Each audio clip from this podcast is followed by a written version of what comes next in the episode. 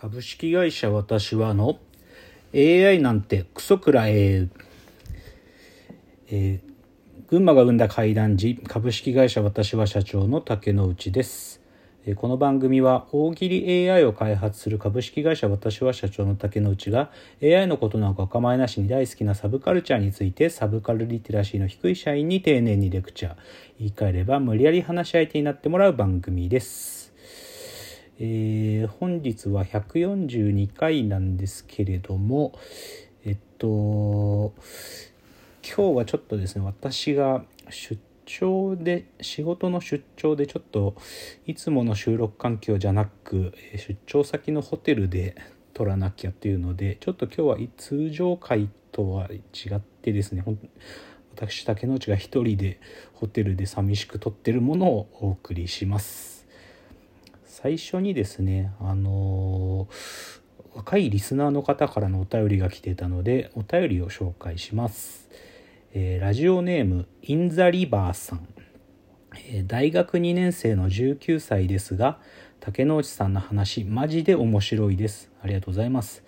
今ポッドキャスト遡ってちょこちょこ聞いています。周りで趣味の話をする人があまりいないので最近は雑誌やポッドキャストが友達みたいになってます。なんていうかこんな風にカルチャーをめちゃくちゃ愛し語れる大人になりたいです。応援しています。というお便りをいただきました。インザリバーさんありがとうございます。いやーなんか私の話が大学2年生の19歳の方に聞いてもらえてたっていうのはちょっとショックですね。なんかショックっていうのは嬉しい意味でですけどいや僕は所詮なんていうかもうつい先日40歳になったんでそういう意味ではなんか若い話はしてないからでもインダリバーさんがおっしゃってくださってるように雑誌やポッドキャストがね友達みたいっていうのは、まあ、僕もそういう時期はありましたし、まあ、あと一つは僕はでも趣味の話っちゃ趣味の話なんですけどどっちかというと僕がカルチャーが好きなのはどっちかというと人生の一部なんですよね。なんかこうカルチャーとかエンターテインメントが隣にないと多分生きていけないタイプだから、まあ、だからこう愛しまあ愛してるんですけどね。愛してるんですけどどっちかというと大人になってもそういうものが近くにないと生きてられないんだよなみたいなそういう感じなのかなと思いますけど、まあ、でもこういう10代の方でなんか興味を持っていただける話が少しでもできていたんだったら、まあ、嬉しいなと思います。インザリバさんありがとうございました。じゃあ冒頭はですねちょっと今日は聞き役の深谷さんがいないんですけど、えっとまあ、いつものようにちょっとこの1週間で見たラジオとかエンタメの話をちょっとだけしますと今週のラジオエンタメライフ、えっと、先週の冒頭でも少し予告をしてたんですけど、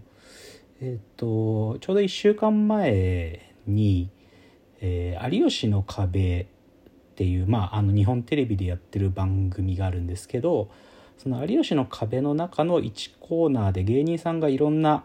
何て言うかパロディキャラクターで歌を歌ったりするブレイクアーティストの壁だったかな？ブレイクアーティスト選手権だったかな？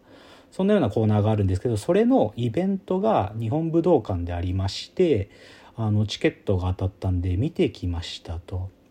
でまあ2時間ぐらいのイベントでそう全部で43名だったかな？本当にたくさんの芸人さんが出てきて。まあでもね序盤はきつかったんですよね。なんかお客さんの9割5分がいわゆる女の子のファンたちでああこの環境でこれ聞くのきついなと思ってたんですけどだんだん面白くなってきて、まあ、お笑いの要素とか増えてきてであとやっぱり僕は工具維新のファンなんで工具維新のステージが始まった時は興奮しましたね。すごく面白かったです。あとあのスペースサプライズゲストでクリーピーナッツの2人がね急にパーンと2人出てきてあのそのブレイクアーティストのあの空気階段と加賀谷さんがやってらっしゃるラップのユニットがあるんですけどそこでねクリーピーナッツの2人が出てきて一緒にラップしてたりとかあとはあの助演男優賞っていう彼らの曲もやってくれましたけどそこはでもやっぱ一番盛り上がりましたね。やっぱクリーピーナッツは、まあ、若者の今すごい支持受けてんだなっていうのはすごくよく分かったっていうのが有吉の壁の感想。あ有吉の壁の武道館イベントの感想でした。でじゃあもう一つはねあの最近その日曜日にやってる「カンジャム完全燃焼」の話あんまりしてなかったんですけど先週の日曜日にやってたのが面白くてですねあの佐藤千秋さんですね。あのキノコ帝国のまあボーカルで今キノコ帝国ちょっと活動休止してるんですけどそのボーカルで曲も書いてる佐藤千秋さんが初めて「関ジャム完全燃焼」出てていや久しぶりにしゃべる佐藤千秋を僕は見ましたけどいややっぱり佐藤千秋って人はセンスすごくいいんだなってのとやっぱりまあ優しい人なんだろうなってのがすごくわかるなんか登場の仕方でしたね。でお話しされてたのはあの東京って曲をキノコ帝国はあの、まあ、彼女たちの代表曲の一個であるんですけどそれがね結構面白くてこれまでもま東京って曲を歌うあのアーティストはいっぱいいたんですよ。でもやっぱり代表選手はくるりさんとかあの銀杏ボーイズの東京とかあるんですけどでもどちらかというとそういう過去に歌われてた方たちが歌う東京っていうのはこの東京っていう街で孤独に過ごしている人たちの歌なんですよね。なんだけど佐藤千秋はそれにチャレンジしたんだって話をしてて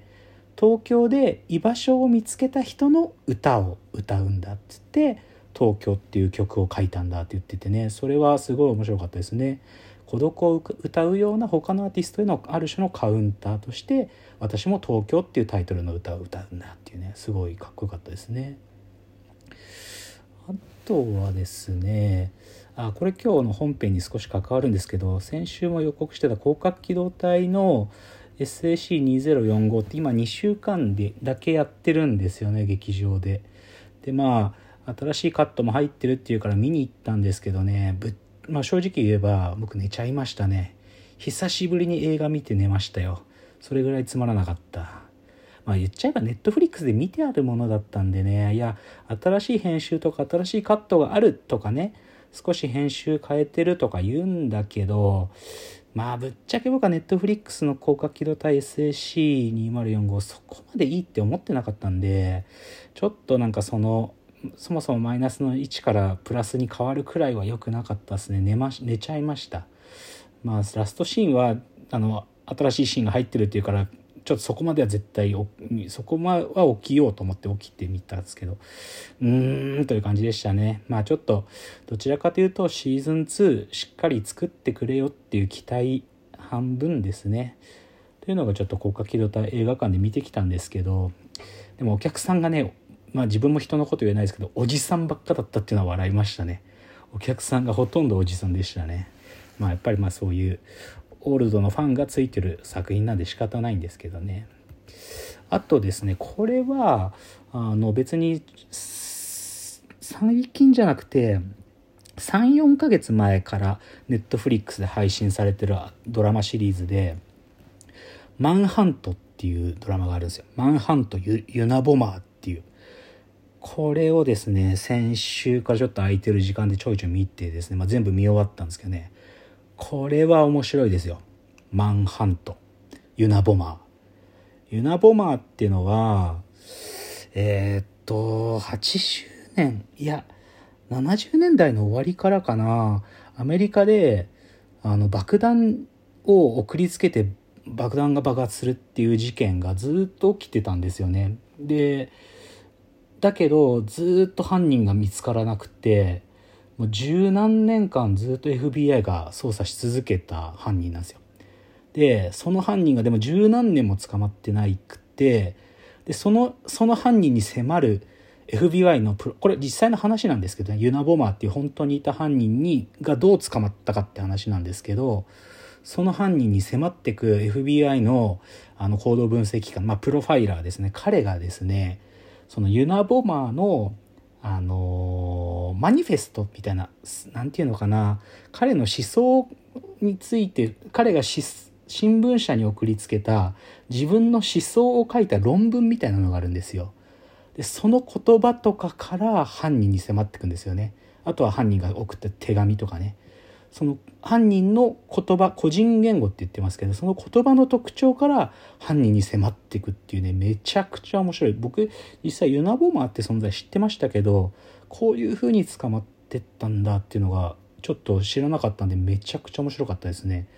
でこの「マンハント」ってシリーズは今シーズン2作ってるらしくてまた別の事件で作ってるらしいんでこれはね多分面白いんだと思うんですよねっていうのでちょっとネットフリックスのドラマの「マンハント」ご紹介でした。